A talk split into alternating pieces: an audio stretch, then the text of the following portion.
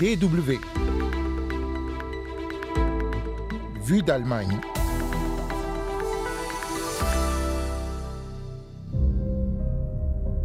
Près de 150 000 personnes, c'est le nombre de réfugiés ukrainiens déjà arrivés en Allemagne depuis le début de la guerre en Ukraine. Ils sont des milliers chaque jour. On revient sur le sujet dans un instant. Et puis une autre guerre, terminée cette semaine depuis 60 ans, mais dont les séquelles sont toujours bien présentes, celle menée par la France en Algérie. Survivants, témoins, des hommes et des femmes témoignent dans un reportage à ne pas manquer dans 5 minutes. Vous écoutez Vite Allemagne, willkommen, soyez les bienvenus.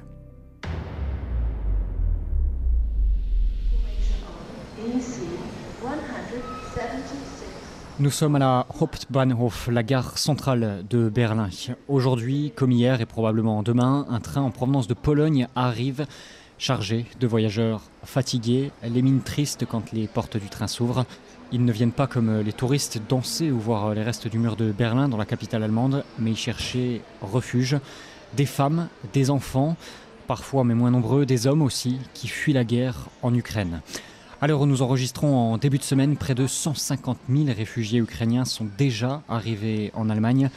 L'équivalent de toute la ville de Nyono au Mali ou de Dori au Faso, c'est dire l'ampleur de ces arrivées.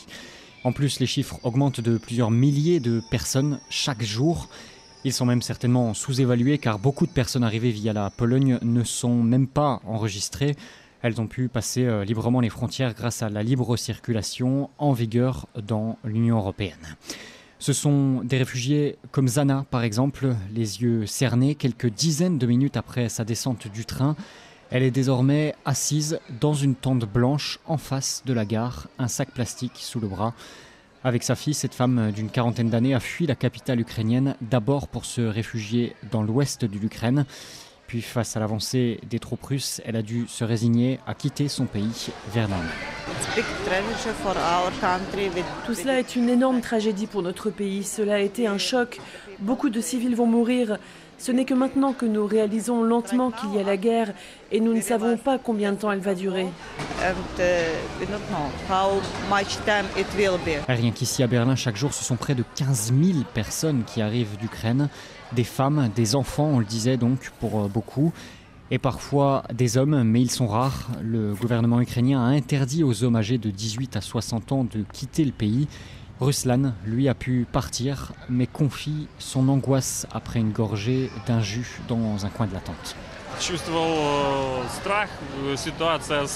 Les Russes détruisent nos villes. Je m'inquiète moins pour moi que pour ma famille.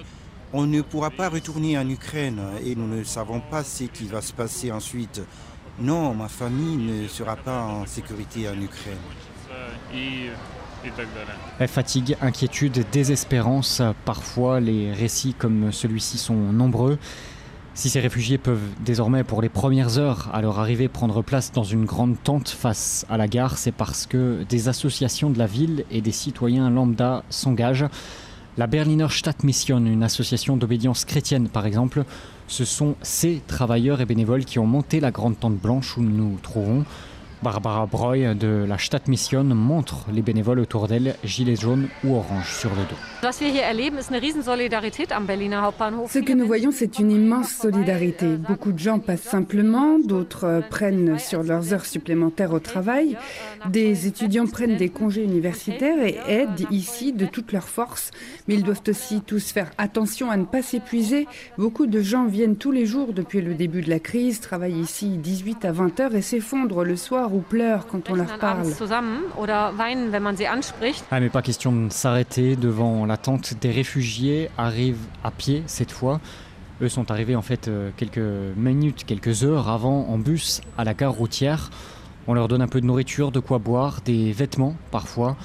Puis d'autres bus les emmènent ensuite vers des centres d'accueil ouverts par euh, le gouvernement dans plusieurs coins de la ville. De là, les personnes sont envoyées dans les différents lenders, les différentes régions allemandes. C'est un vrai défi à relever pour euh, l'Allemagne. La maire de Berlin a d'ailleurs tiré la sonnette d'alarme demandant l'aide de l'armée pour tout ce qui est euh, logistique. Les appels à un sommet entre les lenders, les régions, le gouvernement central ou encore même les communes se multiplient. Un sommet pour pouvoir euh, répertorier et trouver des places disponibles, de l'argent pour financer l'aide sur la durée. Préciser aussi clairement comment les enfants vont pouvoir être accueillis dans les écoles. En attendant, ici, à Berlin, à la gare centrale, l'attente se vide face aux bus qui repartent. Mais déjà, déjà, dans la gare, à côté, d'autres trains arrivent de Pologne. L'attente devrait à nouveau se remplir dans les minutes, dans les heures qui viennent. Il est arrivé plusieurs fois depuis le début de la guerre que des enfants et des adolescents arrivent seuls dans ces trains sans leurs parents, ici, à Berlin.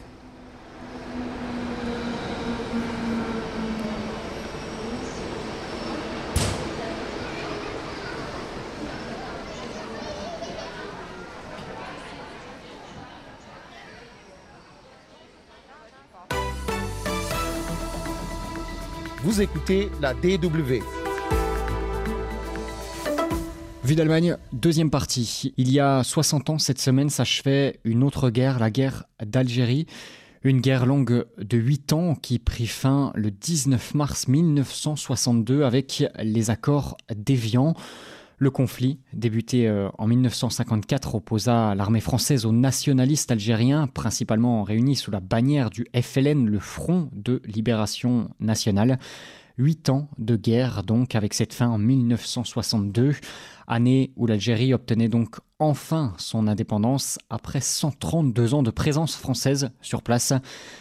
Mais la guerre laissera des traces toujours présentes aujourd'hui, 60 ans après. Regard croisé entre Algériens et Français 60 ans après la fin de la guerre d'Algérie. C'est le titre de ce reportage signé Nadir Djenad. Nous avons été contraints de prendre la solution armée. Ali Haroun aime raconter ses souvenirs sur la guerre d'Algérie. Ancien militant nationaliste du FLN, il est devenu homme politique et avocat algérien. Il a notamment été ministre délégué aux droits de l'homme en 1991. Au moment de la guerre, dès 1954, il participe à l'insurrection armée contre la France. Lutte armée nécessaire selon lui. 60 ans après la fin des combats, il dresse un bilan mitigé de ce qu'est devenu son pays d'origine. Nous avons des ingénieurs, des professeurs, des artistes, des pilotes, des avocats, des propriétaires terriens le petit colonisier que j'étais dans les années 30 ne pouvait imaginer cela les avancées faites depuis l'indépendance sont énormes. Mon grand regret au titre personnel, le niveau de démocratie et de liberté d'expression n'est pas celui auquel nous nous attendions. Ah, c'est une vraie déception. Un bilan que semblent partager d'autres combattants algériens de l'époque. Ariski Eit Oiseau, par exemple, qui a aussi participé à la lutte armée contre la France. Il était durant la guerre un des membres de la Fédération de France du FLN. La signature des accords d'Évian, il l'a appris dans la prison de Lambèze, au nord-est de l'Algérie. Pour lui, les idéaux de la révolution algérienne ont été respectés 60 ans après, mais en partie. L'Algérie a retrouvé sa souveraineté, euh, un État-nation est en place, une république euh, démocratique et sociale, où euh, les droits économiques, sociaux des Algériens et surtout une justice sociale, cet aspect, ce volet-là, reste encore à réaliser.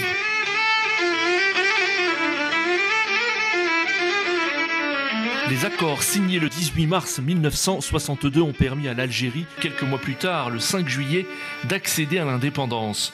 Cela a aussi précipité l'exode vers la France des habitants d'origine européenne, les Français d'Algérie appelés Pieds Noirs. Un chamboulement dans la vie de beaucoup, dont certains avaient aussi perdu des proches.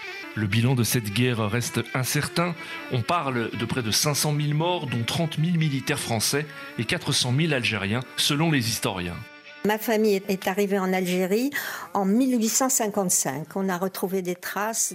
Ainsi, au cours de la seule année 1962, plusieurs centaines de milliers de pieds noirs ont fui l'Algérie pour venir se réfugier en France. Désemparés, hébétés, ils ont fui un pays où ils avaient toujours vécu. C'est le cas de Michel Briançon, âgé aujourd'hui de 75 ans. Elle a quitté l'Algérie fin août 1962 à l'âge de 15 ans avec sa mère. 60 ans après, elle se souvient du départ douloureux de son arrivée à Paris, du mauvais accueil et du mépris envers les rapatriés d'Algérie. Une fois, euh, j'étais à l'hôpital et une dame avait les pieds sales. Et on dit, ah ben évidemment, c'est une pied noire. Il n'y a que pour avoir des pieds dégueulasses comme ça. Vous voyez le, genre de, réflexion. En fait, après, quand on est rentré en France, euh, j'ai plus voulu dire que quelles étaient mes origines. En termes de solidarité, je trouve que la France n'a pas été, et les Français, certains, pas tous bien évidemment, n'ont pas été euh, à la hauteur. Et 60 ans après, Michel Briançon se dit toujours orpheline de son pays de naissance, l'Algérie. Elle affirme ne pas avoir trouvé vraiment sa place en France. Pour de nombreux Français d'Algérie, il n'était pas imaginable de partir de ce pays un jour. C'était le cas pour Bernard Baudru, qui a quitté euh, l'Algérie en juillet 1962. Il est 60 ans après, toujours en colère. J'en veux toujours au général de Gaulle, parce qu'il nous a méprisés, il nous a trahis. L'Algérie, pour moi, est le plus beau pays du monde. Et je suis français, mais ma terre, c'est l'Algérie.